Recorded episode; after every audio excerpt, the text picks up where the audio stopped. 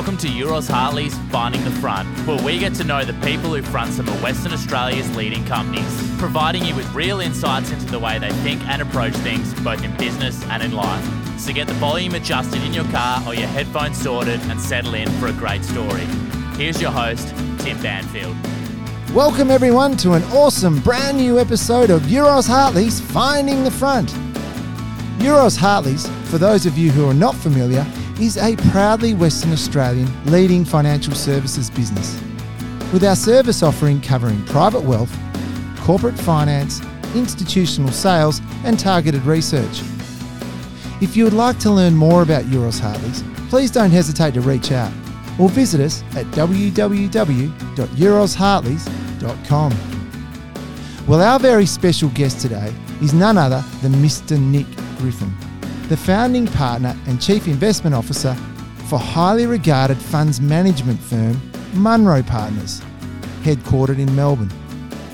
Nick and his other founding partners, John Spenceley and Ron Calvert, commenced Munro Partners in 2016 as an investment manager with a core focus on global growth equities. Well, this business has grown and grown. It now currently has a whopping $4.5 billion of funds under their management. Nick provides some fantastic insights into his 20 plus year pathway in funds management, to being a leader in his field, and to his wider views on the exciting world of global investing. There are so many investment insights and takeaways in this conversation. So, without further ado, it gives me a huge pleasure to introduce to Euroz Hartley's Finding the Front the founding partner and CIO of Munro Partners, Mr. Nick Griffin.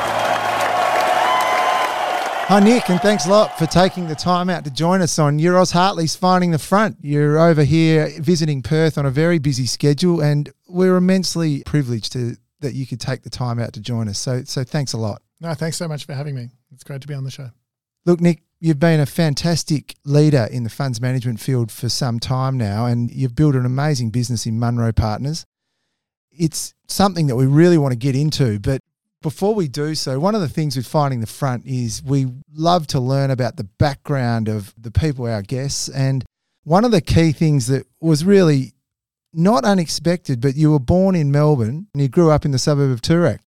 So yeah, unfortunately, not the uh, not the rag to riches story here. Definitely was born into you know quite frankly a privileged background. Yes, went to you know Scotch College private school in Melbourne, but ultimately you know grew up in that in that town, and then and as I'm sure we'll talk about, went around the world and came back and started Munro Partners back in 2016.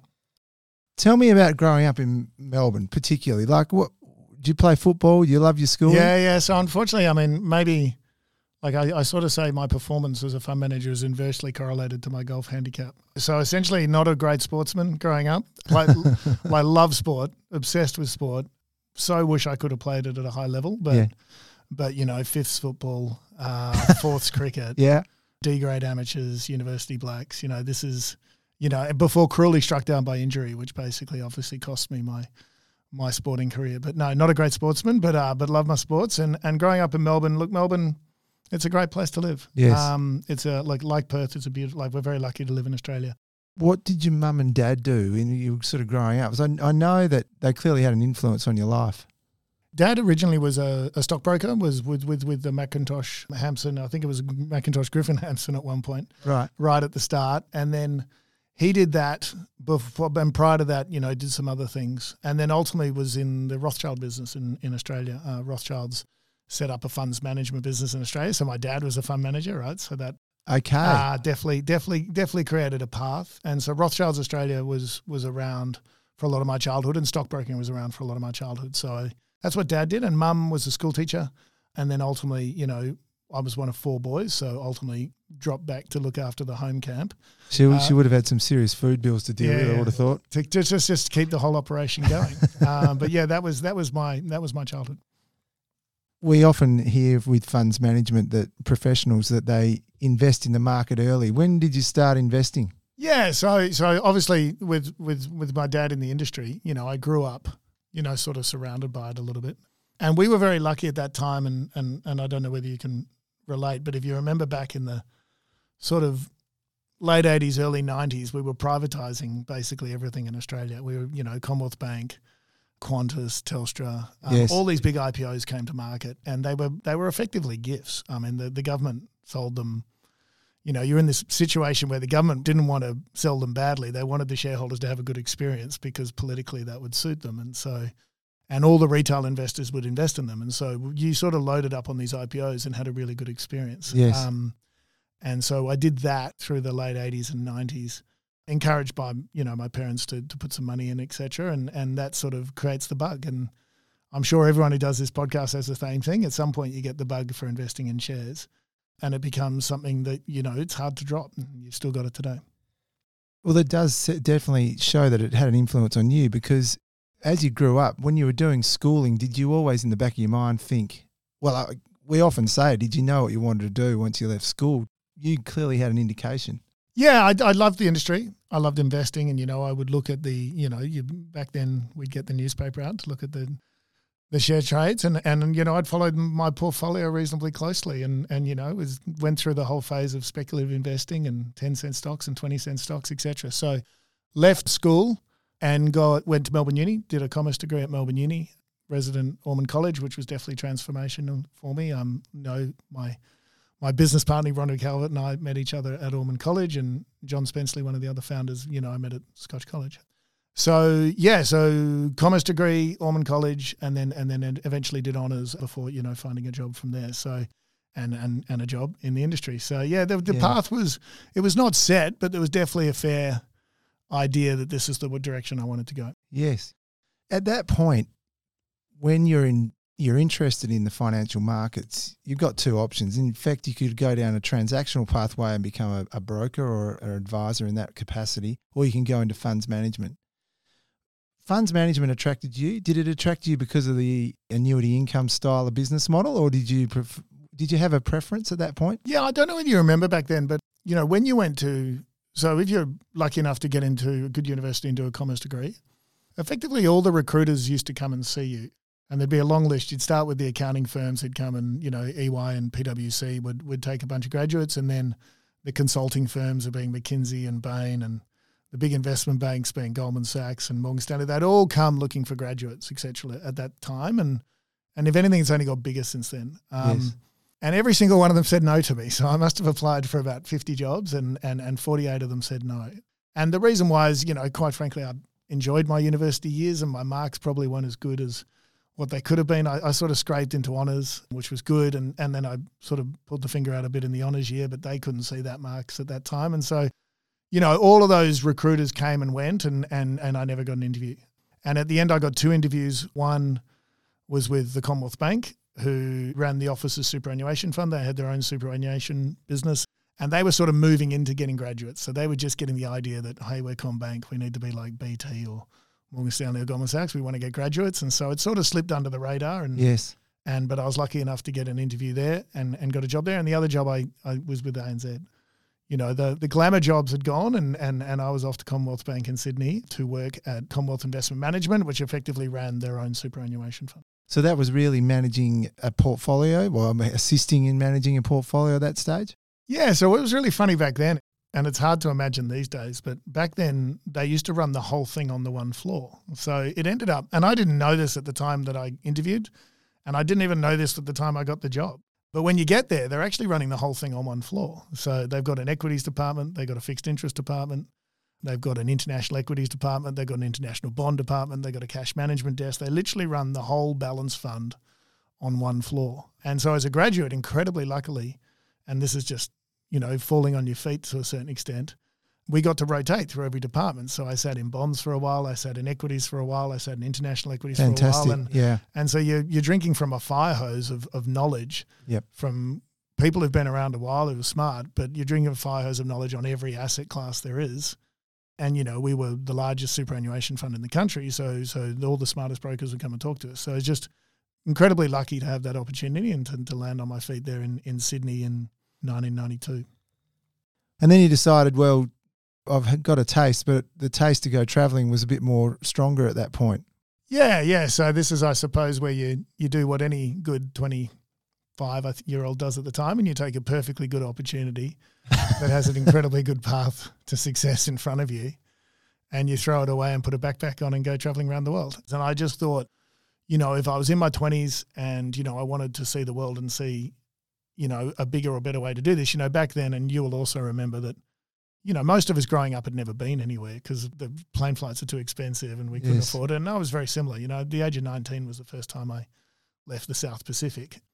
And so, yeah, it was three pounds to the dollar, and you could get a visa in London. And so, let's just jack in a perfectly good job where they've spent three years training me, and you know, just just a terrible thing to do to them, quite frankly. And I remember just feeling incredibly guilty when I did it. But yeah, put a backpack on, went around the world, and ended up in London. So when you got to London, what was the aim? Was Just to see the world, really, or did did you want to start working over there? No, no, the aim was actually okay. So, so from my point of view, it was always, you know, I always felt that international had more to offer than domestic. So, like I said, you know, domestic equities was, you know, was well understood. You know, people covered BHP, people covered Rio, people knew the banks. You know, what was going to be your value add in Yes. in looking at domestic equities? And so, from my point of view, I always thought there was an opportunity, even all the way back then, that Australians should be investing more internationally. International companies interested me more. And so I wanted to go work internationally. And so you get to London with basically everyone else from Australia's already there. Yeah.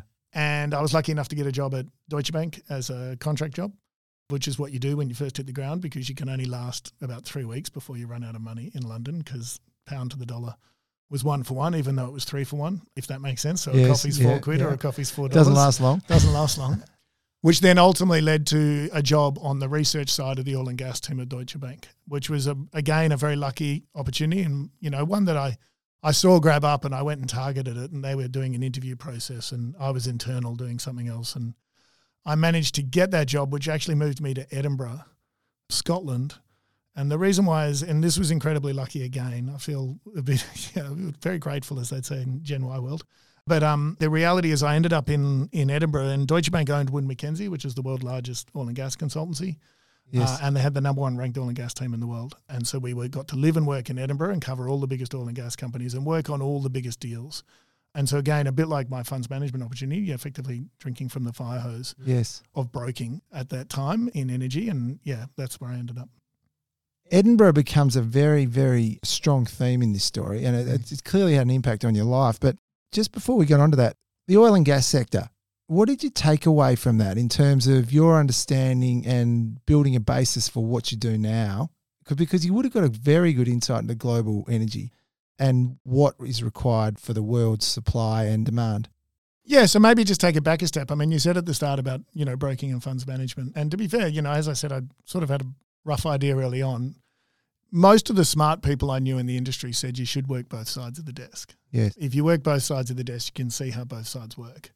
And, you know, a couple of mentors of mine over the journey, people like, you know, Martin Littler and Simon Hudson and stuff at CIM and, and other areas had all sort of pointed this way. And obviously my dad as well. And so so getting on the other side of the desk, you learn a lot that you don't realize when you're 23 year old graduate in Commonwealth Financial Services. So that you definitely learned a lot. Second thing that you learned about, you know, back then it's hard to remember now, but oil and gas was the biggest sector in the S and P. ExxonMobil was the biggest company in the world. We were the big dogs. Uh, we Yeah. were the number one ranked team, biggest team in the research area. So so this was a, a great place to work. And you know, this is pre dot com boom Yes. before you know tech was coming up, and so so from that point of view, that was exciting. And then you know what we we did, you know, we did IPOs. We IPO'd the Norwegian oil company. We went to Libya. We went to you know Baku. You went and saw how energy worked, and you saw how the politics got involved, and you saw how the shady characters were involved and you know how things it was a very different time and very different industry and a lot of those things don't happen anymore but Yes. that's what was happening back then Fascinating. It would have been such an exciting experience. But Edinburgh itself is well known for being a home of funds management professionals, for great fund managers. I've noted in my research that that sort of rubbed off on you. yeah so this is where the story begins i suppose Yeah, yeah. so so you decided that oil and gas was, you know, good to know, but that's not where you wanted to be. well yeah so this uh, like i said remember i said about working both sides of the desk etc so when you're on the other side of the desk you get to go around and see all the best fund managers in the world and so So not only were we obviously dealing with the biggest companies, but we would be in LA at Capital, we'd be in Boston at Fidelity, we would be, you know, in Edinburgh at Baillie Gifford and Walter Scott. And so you'd get to see all the best fund managers in the world. And, and over time, I got to really like the Edinburgh ones. And for those of you who don't know, Edinburgh's, you know, it's smaller than Perth, significantly smaller. It's smaller than Geelong. Yet it runs more than a trillion dollars in assets under management. It has funds management businesses in some cases that are more than 100 years old. This long history of the Scots running money sort of dates back to the Americans not trusting the English with their money, so they'd give it to the Scots. They'd get their ships built in Glasgow and their, and their money run by the, the Edinburgh, Edinburgh Scots. And so, from that point of view, you know, a lot of these businesses you got to meet, you got to see how they do things, you got to see how they sit in a faraway location, take really long terms of the field, and get it right. And you know, they sort of turn on its head this concept that you have to be in New York and London to be any good at this because they've done, been good at it for hundred years. And so that's why I got to know them well, got to know a lot of the people who work there, and got to really like the way they went about it. How long did you spend in Edinburgh? So the first time I was there for just under six years. Right, because I, I noted that that's where you met your wife. Yeah, yeah. So, okay, the story gets a little bit more complicated here, but the first time was just under six years. Met my wife there, who happened to work at one of these good fund managers, being Baillie Gifford. And we got married in Scotland. And then, you know, we, we ultimately sort of cut a deal whereby we'd either go to Australia at the start and have children in Australia and, and then come back for primary school or do it the other way around. Right. And we ended up going that way. So we went to Australia together, got a job at uh, K2 Asset Management, and we had our children there. But but in the end, we went back for the primary school years. And Right. So, so we went back in 2013 for another three and a half years. And that was back to Edinburgh. Back to Edinburgh, yeah. Tell me, when your children are growing up in Edinburgh and you're spending a lot of time there, what are the things that really grabbed you about the place? Look, Edinburgh, a lot of people don't know, it's a lot like Melbourne. Um, To be honest, it's cold. the weather's not very good. You know, the largest comedy festival in the world's in Edinburgh, the second largest one's in Melbourne. They're both fairly artistic places, full of, you know, sort of slightly eccentric people who, you know, are all successful in different ways. So it's a very similar place. But again, it's, you know, it's got this sort of, while it's very conservative, it's got this entrepreneurial underbelly that, that's obviously done very well for a very Yes. long period of time. So coming back to professionally, you came back after six years and then spent some time in Australia, then went back to Edinburgh. You joined K2 Asset Management. Tell us a little bit about that journey because you ended up being with them for some 11 years Yep. Yeah. So in total. So back then, okay, so this is uh, again, so you hopefully the thread continues. So at the end, they- they've launched an international fund. Okay, so this is exciting. I've been through funds management, I've been through broking, and I'm back in funds management. And we're around 2005. Yep, 2005, they launched an international fund. It had $8 million in it. And they said, you can run it and you've got the whole world to cover all by yourself from Melbourne, Australia. Good luck. And uh, well, I, I noted that your title was Head of International Equity Strategies. Yeah. And so what they would do is that, you know, roughly 40, 50% of the fund they'd put in Australian and Asian stocks, and the other 50% I would put internationally. And so this was like at the time, 2005, people hadn't really, you know, Magellan didn't exist. They hadn't really thought about international equities that well. And so that I'd got to run the other side of the book and slowly built the process that is Munro Partners. So the process that we run at Munro is the same process I ran there for 10 years. The last three years or the last three and a half years of my time at K2, they kindly, I said, I'm, I've got to go back to Edinburgh. It's a pre existing deal. I'm sorry. I Yes. can't renege on it. And back I went and I ran the fund from Edinburgh. And um, Right. So you remained with K2 when you were in I Edinburgh. remained with K2, and yeah, and they that was very kind of them, and and then that allowed me to again go see all these great Edinburgh fund managers to sit in the rooms. So remember those rooms I was telling you about in Sydney, where you Yes. sit around the table and everyone's looking at the same companies. Those are the same rooms you sit in in Edinburgh. You sit in the Balmoral, you sit in the Sheraton. The companies come, but but the questions are really different, and the Yes. companies are really different, and it, it allowed me to listen to these guys a bit longer and see how they thought about things, and ultimately, basically, finally solidified you know the the goal to do Munro because it was clear that this could be done. We could do it from Melbourne. We had a good track record from our ten years at, at K2. It was compounding at you know double digits for a decade, and so we took the same track record and and decided to launch Munro. And then the last piece of the puzzle was getting my very kind wife to agree to move back to Melbourne. so three years it took, but you eventually got there. You moved back. I think it was a bit colder than she remembered it from the first time. Right. to be honest. so that helped as well. Well, that sort of fast tracks us through to founding Munro. Now, for the listener, Munro isn't the surname of someone, as as we might all expect. Tell us a little bit about Munro because this is where this connection with Edinburgh and Scotland comes to the fore. Yeah, so like I said, um, you know, part of the by going away internationally, you get to you get to look at a lot of people and how they solve different problems. And you know, so the goal here was to start an international, start a funds management business and make it about international equities. And from our point of view, we wanted to be growth investors. You know, our process that we'd run for 10 years was about growth. You know, we generally try to take a glass half full approach to everything we do or, or be, you know, inquisitive about what's possible rather than dismissive about what can't be done. And that's what growth investing is. And so, you know, what a lot of people don't realize about equities is it's asymmetrically upside. So you can only lose 100% of your money. And I know that's a lot, but but it's only 100%, but you can make thousands. The problem is only if you go up a 1000 and a lot go down a 100. So growth investing is the ultimate in my opinion active investing if that makes sense. And so we wanted to set up a global business. We wanted to be growth, we wanted to be active, and then we wanted to call it Munro. And so the Munro is really a homage to to those great Edinburgh fund managers that we wanted to be like. Yes. Um, who who sit in a faraway place, in our case it's Melbourne, take very long term views of the world, and ultimately, you know, provide a service to their clients, which is finding, you know, these great growth companies and to be thought leaders in that space. That's what they've done in some cases over 100 years, and, and that's what we wanted to do. And, and then the last piece of the puzzle was to make it a partnership. So, not a company that I owned or, or my founders owned, but a partnership in which all the staff could enjoy to, to enjoy the ownership and hopefully hopefully a partnership that lasts well, beyond my time there. Thanks for sharing that. Munro itself, though, is a mountain, isn't it? Yeah, so sorry, I should have gone back to that. Okay, so to, as Munro, we had to find a homage to Scotland, Yeah, so yeah. you got to pick something Scottish.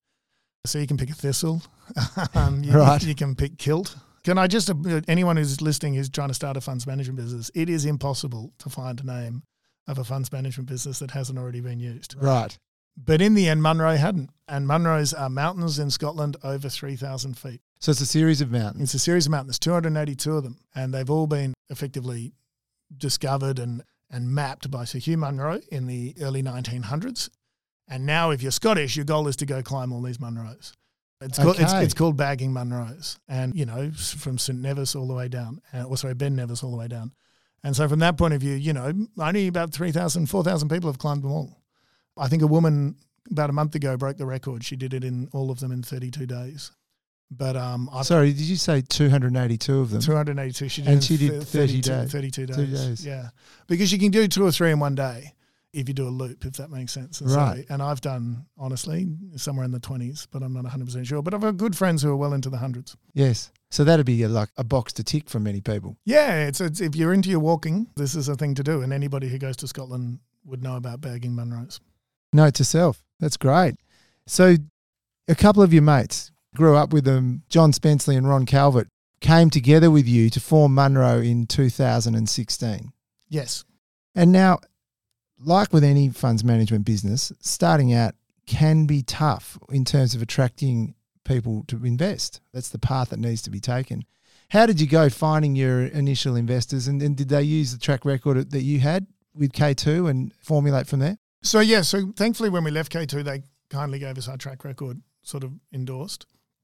And then from that, we, we were able to, you know, use that, I think, for the first six months and then show that allowed us to get rating agencies on board. So, Lonsec and Zenith, because we'd been around for a bit. So for the listener, Lonsec and Zenith Sorry, are independent you. rating Yeah, rating companies that assess funds management businesses. Yeah, and, and so that allowed some of your previous investors to invest. But but ultimately, no, ultimately John and Ronnie joined me. We we agreed to go no salary for two years, all with young kids at private schools is not great. And you sort of you either get there or you don't. And it's really hard because funds management's a classic chicken and an egg situation. You know, people don't give you money unless you've got money. You don't get money unless people give you money. So it gets really hard. And so you need some people to take a risk on you, quite frankly. Yes. And so that's where our previous track record helped, our previous relationships helped. And in the end, I'll give you a tip everyone you think is going to take a risk on you doesn't. Right. And it's these other people who do. And so in the end, we, we worked our way through friends and family initially for the first $20 million. And I think one previous client came across. And then over time, you know, like I said, you know, people will look at you and they'll put you on the mailing list. But over time, we built our way from sort of 20 to $80 million. And then at $80 million, Grant Samuel Fund Management, who distributes our product here in Australia, came on board. and they started distributing as getting on platforms and other places. And so over time that built. And then they got bought by a Canadian group and who also launched the funds in Canada. And so you add those all together and, and suddenly we we started to to grow quite quickly. The last thing that I think is super important here. So look, so from our point of view, obviously we took the risk and we took the risk with not just funds management guys, we took the risk with operations people you know, because running a funds management business is a lot harder than just performance. Well, you, I just was going to ask that between the three of you, so John, Ron, and yourself, what was the roles just for the insight? Yeah, so like if you okay, so again, let's assume based on the previous forty half an hour that we've gone for here, you know, I've spent a bit of time thinking about this before I've done it, and a bit of time thinking about what a good funds management business looks like and what a good ownership structure looks like. And so, from our point of view, you know, funds managers about performance. Yes, it's about marketing to a certain extent or distribution, and it's about you know compliance, etc. Um, you know operations, unit pricing, etc. So you can't make a mistake on your unit price. Okay, you'll lose all of your confidence. Yes, you obviously have to perform well. That's a given. But what's also important is how you distribute your product. One of my great clients tells me and told me this story right at the start. He says, Look, as a fund manager, you're effectively a bottle of red wine, Nick. You know, it's a nice red wine, but there are other red wines I can buy. You know, you're not that different to your peers. You know, you're doing global equities. At best, you're sort of two to three percent different on an annual basis. And so you've got a choice. Your winery can be down a laneway in Margaret River that no one can find with a sign, etc. Or your winery can be Leeuwin Estate, uh, yes. whereby you know you've got the marketing, you've got the branding, you've got the distribution, and, and where you put your products, etc. So that's John.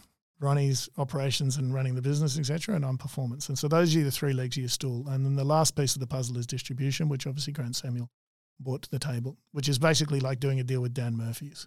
Right. And that's how you get your red wine out there. Now, obviously, your red wine needs to taste good. Don't get me wrong. But most people I see who start funds management business think it's all about the taste of their red wine. And yes, it is, but you can't keep it tasting great every year, year in, year out, forever. You're always going to have a bad patch. And that's when you need the other pieces of the puzzle to, to come to work for you as well.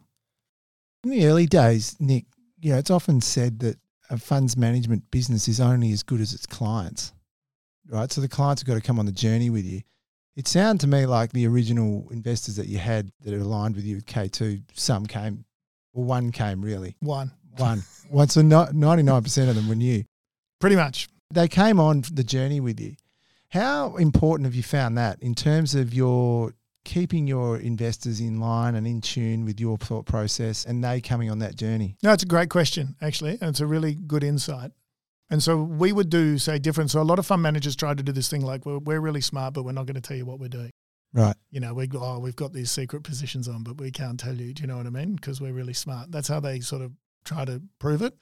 And that's great until you don't perform well and then you suddenly don't look so smart and people can't understand what's going on. So our view is, is all about transparency. So if you go to our website, you go to our materials, you know, we, we explain very clearly how we think about the world, what we're looking for in, in the companies we invest in. And then we explain very clearly the companies we've invested in. We have videos on the website that help people understand that. And, you know, our tagline is invest in the journey with Munro Partners. So we, yes. we got a 17 year track record of double digit returns after all fees and expenses. And I can assure you, it is not a straight line. I wish it no, was. No. I wish it was like one and a bit percent every month forever. My life would be much, much easier. But it's not. And so people need to understand what you're doing, how you're solving the problem, and that way they'll stay on the journey with you. And then in terms of getting the new investors, you know, this is something, sorry, I, I didn't get to finish before, but I should say, we were also, again, you know, quite lucky here that we launched at a time when growth investing was really coming into vogue. You know, 2015, 2016 you know, there's a lot of big value managers in Australia, you know, Platinum, Antipodes, and, you know, I'd argue even Magellan was pretty value at the time. And there wasn't anyone taking the other side of the coin. You know, you'd go home and watch Netflix all night, but in 2016, no one was buying it. But we were. And so that's why, you know, people understood that they needed the other side of the coin. They needed a growth investor in the portfolio because the world was changing and they just weren't investing in it. And that's where we fitted into people's portfolios.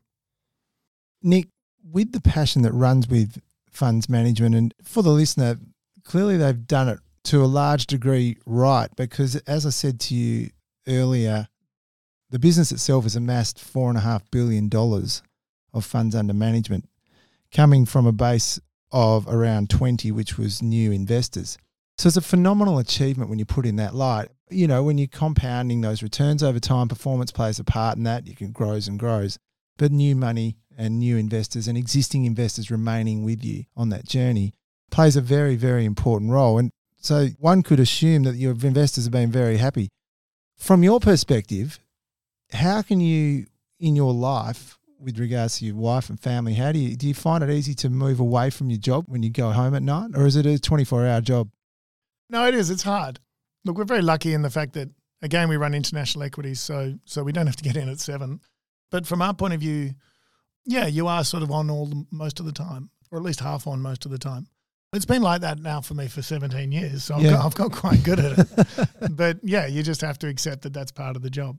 But the only, the only thing I'd say is that, you know, we are, you know, as I said, you know, we're trying to sit in a faraway place, take long term views of the world and invest and invest in companies that we think can win. And so, you know, we're in the middle of the US reporting season at the moment and I'm in Perth. But most of the companies are going to say roughly what you think they're going to say. If you've done your work, there shouldn't be too many surprises. Yes. There's just noise. And you just got to create the difference between what's what has the facts actually changed and is this a surprise or is it just noise? And 90% of it's noise. Nick, I was doing a bit of research and there's a quote from an article back in November 2021 from the Australian Financial Review. And I thought it was really just quite interesting in that the quote goes from yourself For every stock that goes into the fund, we build a pack which has to prove mathematically that the company's earnings will double within five years. And generally, the share price will double too. That's our North Star. Earnings growth drives stock prices. Great quote. And then I went through and like your investments philosophy uh, along the lines of earnings growth drives stock prices. Sustained earnings growth is worth more than cyclical earnings growth.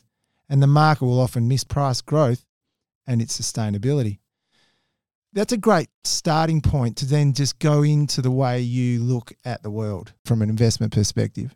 So, how do we see the world? So, again, as I said, you know, the businesses we liked and, and the business that we are is, is someone who tries to sit in one place, take long term views of the world and, and get it right.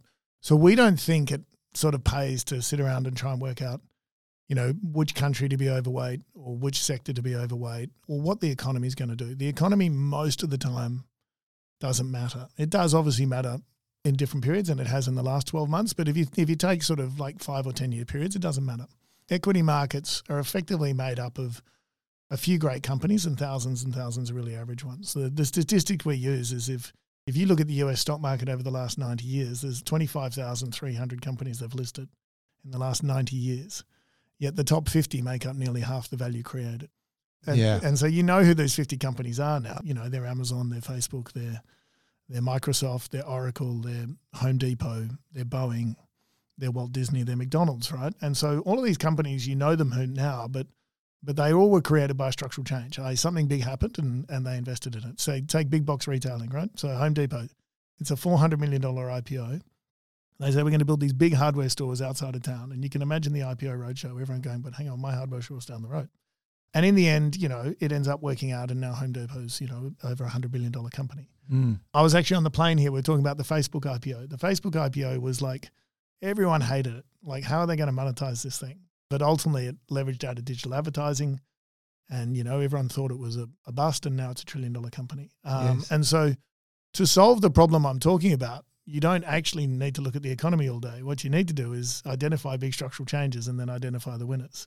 And if you do that well, you're a good chance of making double digit returns. You're effectively reading the play. Pretty much. And so from that point of view, what we worked out is that we basically said that there's 35,000 companies in the world. We have no hope of covering them all.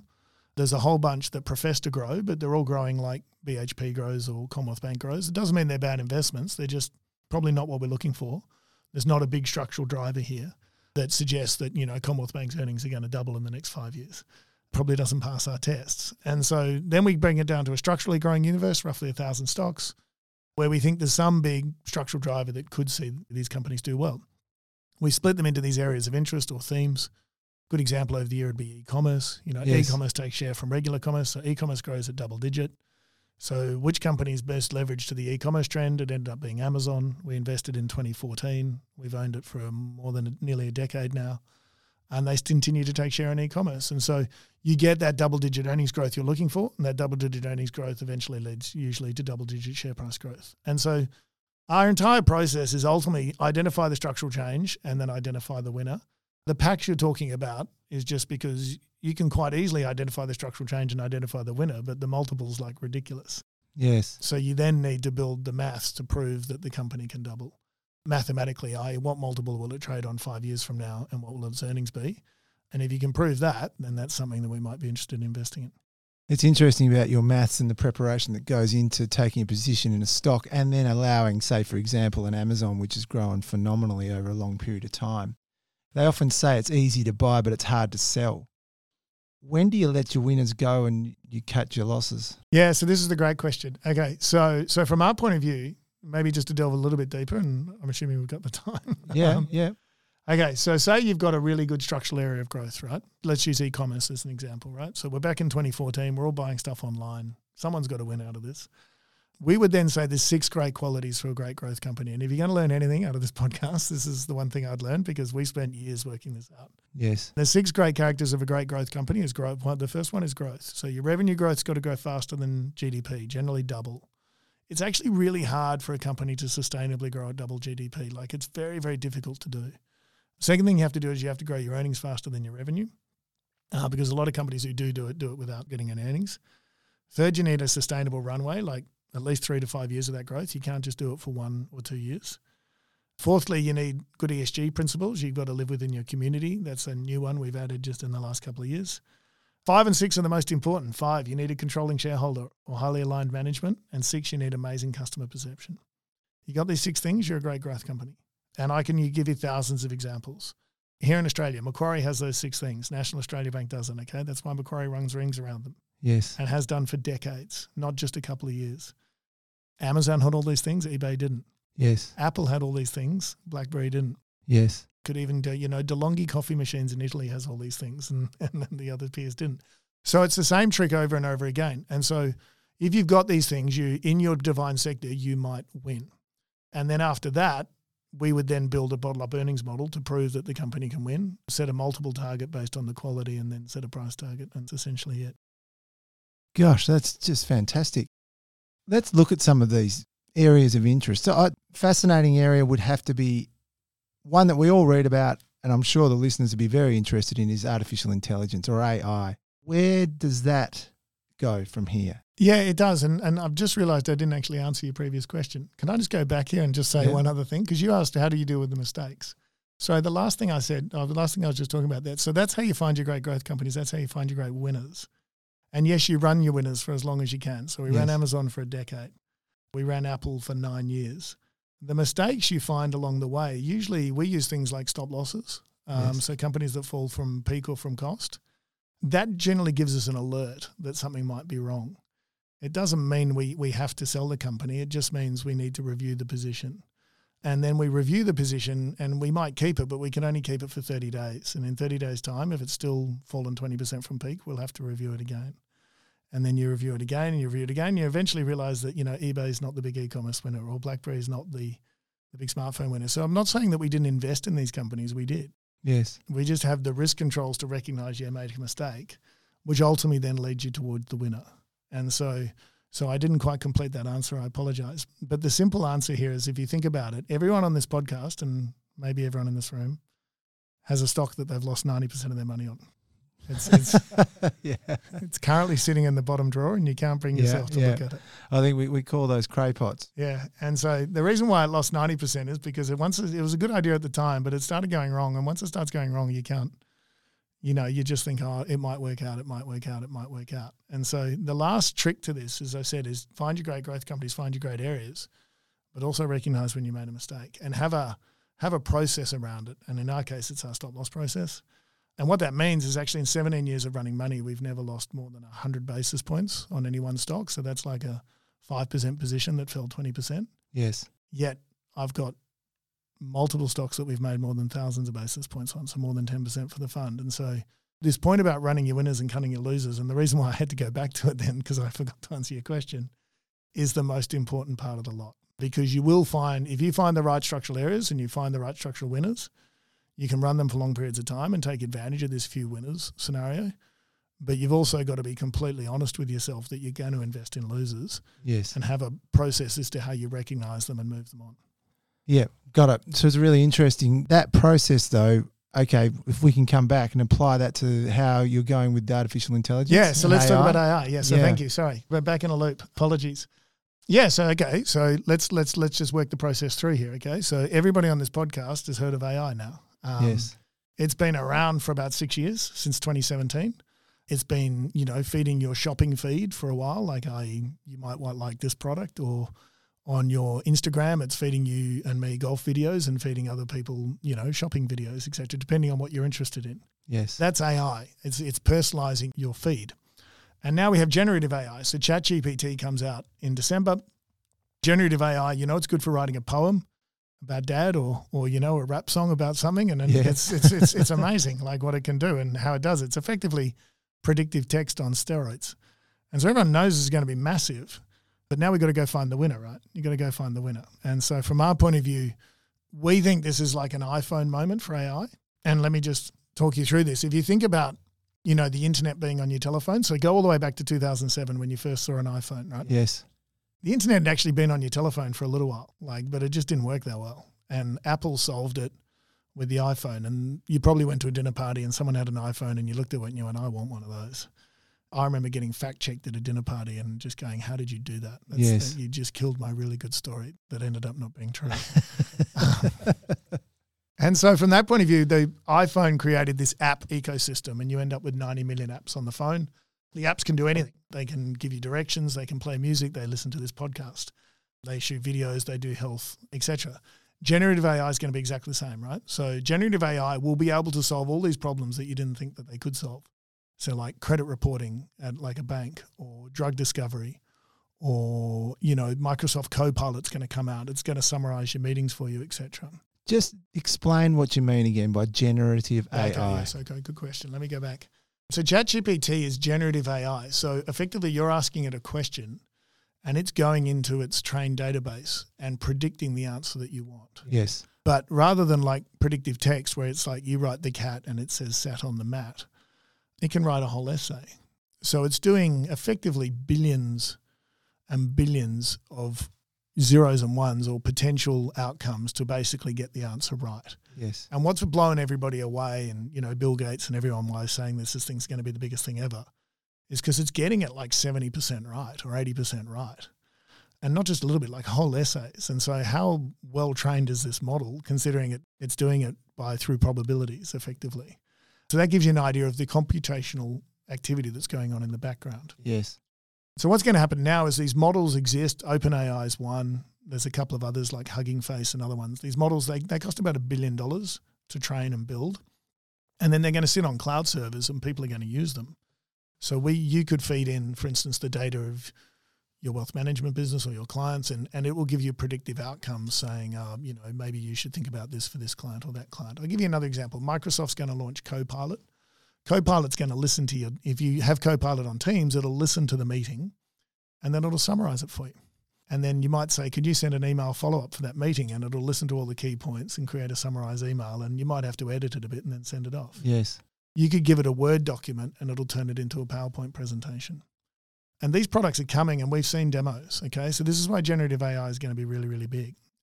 And so, from our point of view, the obvious investment here is semiconductors. Semiconductors, this is Western Australia. Yes. Sometimes you buy the miner and sometimes you buy the mining service company. Yes. Uh, in this case, you buy the mining service company, you buy the shovels. The shovels are semiconductors. Your standard generative AI query costs roughly eight to 10 times what a search query costs. So, semiconductors is going to be the big winners here. And out of those semiconductors, the one that passes all our tests and the one we think is going to execute the best is NVIDIA. Talk to us a little bit about that. Yeah, so let's talk about NVIDIA. And this is just one company, but we're just going to apply the process. There Yes. are other investments in the space that are helping, like TSMC and ASML, that help manufacture semiconductors, but NVIDIA is a semiconductor designer. So they are designing these things called GPUs or graphics processing units. Okay, so NVIDIA is a company we've met many times over the last 10 years. The founder is a guy called Jensen Huang. He's uh, American Chinese and created, has, has for many years now talked about the fact that to get computers to go faster, we're going to have to combine GPUs and CPUs together. And so, without making this too complicated, because Yes. like an hour Yeah. into a podcast and we're going to lose a few people here. But the reality is, is like a CPU runs your laptop, it's like a computer, and a GPU runs graphics. the GPU is making lots of little decisions really, really quickly. So central processing unit and, and graphics processing unit. Got it. and it's making lots of little decisions really really quickly right? And so they used to use it in video games etc but jensen for a long time has said all computing will go this way. And the reason why is because if you think about it ai is trying to make lots of little decisions really quickly. I, the question i ask is different to the question you ask. Yes. what's a cat? What's a dog? What's a cat? What's a dog? In a, in the google photos thing or autonomous driving has to be able to make all these little decisions really quickly. So to get the computers to go fast enough they have to combine the gpus and the cpus in what they call accelerated computing and Nvidia has a 90% market share in GPUs in the world. They make the best GPUs on the planet and they make the programming code to code the GPUs. So if you want to do AI, you have to work with Nvidia. so they're vertically integrated. Correctly. So they're effectively the software and hardware model for AI. So they are, in our opinion, the Apple of AI. If you think about Apple, Apple was hardware and software together to basically help the smartphone industry explode. Nvidia is hardware and software combined in accelerated compute. But now the question is: Is clearly Nvidia is the best placed? Is is AI going to explode like mobile internet exploded? And what's your view? How do you think it's just? Do you think it's going to explode? Yeah, so I just tell you what we've learned because all of this all happening happened in December, right? And so there's a there's a moral at the end of this as well. But if you think about it, back in December we were all worried about a recession in the market and everything, and Yeah. and now you know human ingenuity has has effectively come over the top of that. So I'll give you a good example. I was in Seattle in June and I was in the Microsoft offices and I'm saying Microsoft and Microsoft goes, well, we were really worried about the economy, but we're now going to spend an extra $15 billion on data centers to build out our AI infrastructure because this is the fourth tectonic shift in computing and we're not going to miss it. Like we missed the whole mobile opportunity. We're not going to miss this. So, so Microsoft goes from 35 billion in data center capex to 50. And then so Google has to follow, so Amazon has to follow, and, and now every corporate on the planet is looking at this. And I It's mean a domino effect. every single one is looking at it. Yeah. And so every company we've met is either looking or trialing or working out how big this is going to be. And the reason why they're doing it is because if their competitor does it and they don't, then they're going to get left behind. Yes. Um, and so I'll give you a good example. So, like drug companies can use it not to explore the internet data, but to explore their own data. So, so inside Sanofi, for instance, there's reams of data on drugs that different teams have been working on. They can feed that all up into their AI model and start trying to get predictive answers out of it. The same thing would happen at banks. For instance, JP Morgan's looking at the same thing for credit, etc. Because if they can do credit scores faster than someone else, then that's going to help them. And so I don't actually know how big it's going to be because we don't know how well all these things are going to work. But I know that every company on the planet's investing in it, and it's the conversation at every boardroom on the planet today. So that, in my mind, brings it back to this is potentially a big structural change, and we need to find the winner. And we think that's Nvidia because it has the customer perception, it has the founding shareholders, it has the highly aligned management, it has the well over double digit revenue growth for that's going to run for three to five years. And then you just got to suck up the multiple, and the multiple's roughly 40 times earnings today Yes. which I wish I could get it at 25, but we've got the earnings going up somewhere between 5 and 10x over the next seven years. So it's going to add up. It also adds up. So it fits our process. So that's why we've invested in NVIDIA. It's interesting you talk about structural change. For the listener, the structural changes that Nick and the team at Munro Partners have identified over the years of information age, digital revolution, mobile technology, AI is that last one, which is now. We think it's the big one for right now. Yeah. Yeah. And I think I, I don't think it's a surprise that it's changed the market dynamic. Yeah. And I don't think it's a look. I- Okay. So, so everyone on this call is probably going, oh, it's a bubble. Okay. It's really easy to work out if something's not a bubble. Okay. So we all heard about the metaverse in 2019, but not one of us has actually been there yet. Yes. yes. cryptocurrencies were a great idea, but no one's actually bought anything physically with a cryptocurrency. This came into ChatGPT was launched in mid December last year, so seven or eight months ago. And every company in the world is committing serious capital to this today, starting with Microsoft with an extra $15 billion and working its way down. And then Nvidia, which is actually the seventh biggest company in the world, had to upgrade their guidance this year by 80%, not eight, eight zero. And since then, it's gone higher. And this is not a mid cap, right? So these Mm. are big companies with big investment decisions and ultimately turning the market dynamic. And so while I know people worry about, I said I'd give you an outlook, I know people worry about recessions and stuff. And, and to be fair, we did too at the start of this year. We were really worried about the outlook. But this is just another good lesson that the equity market's actually not really the economy. Yes. and hasn't been for a long time. And in the US, it's definitely not. And the second good lesson to learn that even, you know, we have to learn occasionally along the way is that human ingenuity will find a way. We're incredibly lucky, particularly in international equities, which is what attracted to me in the first place, is you're ultimately you're ultimately investing in some of the most innovative companies in the world who are doing amazing things that are helping human progress go forward and capitalism is helping making it happen. And Nvidia ticks all those boxes. And so from our point of view, this year and what's happened with the market this year is just another good example of that human ingenuity is what you're actually investing in is is, is actually the ingenuity of, of the free world of, of capitalism and, and, and what these companies are creating. And and so Nvidia is one good example. We think AI is a good area, but we've also got some big investments around decarbonisation, which we think is definitely accelerating here, and other just investments around brands, etc. So, so I think if you go back to our process and what we talked about, you know, we're we're constantly surprised at how well it works, and how often these companies are actually finding their way through even the most difficult macro environments that we're, we're obviously going through right now. Nick, that's just fascinating. So thanks for sharing all that insight. Relative to the listeners and what we would see in the everyday process of the markets, debt levels, inflation, interest rates, all key components that have been in the news f- for the last six months, 12 months, you know, in terms of how is the Federal Reserves of the like going to tame inflation. How do you see that in your investment theory? And then what's your comment on it? So, from my point of view, there's one big issue with all of that, which is the discount rate that we discount back earnings at. And so Yes. it's not a surprise that what we do had a difficult last year in 2022. And, you know, if the discount rate goes from zero to 5%, Yes. that's going to happen. And it obviously went from zero to five when people didn't expect that to happen. So that made last year difficult. It's quite funny. I, I remember standing up at the start of last year on a Livewire thing that I, I do sometimes, and they said, What's your best stock for 2022? And I said, It's Nvidia. And it fell 61%. But then this year it went up 400. So, or 300. So, and it's now, it's now above where I actually said it would happen. So, so from that point of view, you know, short term market swings happen, right? Yes. and particularly in some of the things we look at. And you know, I was 100% right about Nvidia, but I was also 100% wrong yes. for 2022. But over the medium term, we've been right, and over the medium term is is what you should try and focus on. And so when you think about inflation and debt levels and all these things, you know, that's where I'd put them. I'd put them as medium term risks that we need to manage, particularly around valuation, in particular if interest rates go up. But as we look forward now, rates have effectively peaked. And so that kryptonite for how we value things is, is gone away. And so now, with rates just stay stable from here, companies will go back to following their earnings. And in many cases, their earnings are going up again uh, because they're in industries like AI and others that have that have started to grow again. Yes. Um, when people have started to invest again. And so, from that point of view, if earnings are going up and interest rates aren't moving, then the stocks are going to follow their earnings. And so, back to what we said earlier, if, if we can prove the earnings of the company are going to double over five years, then, then the share price usually does as well.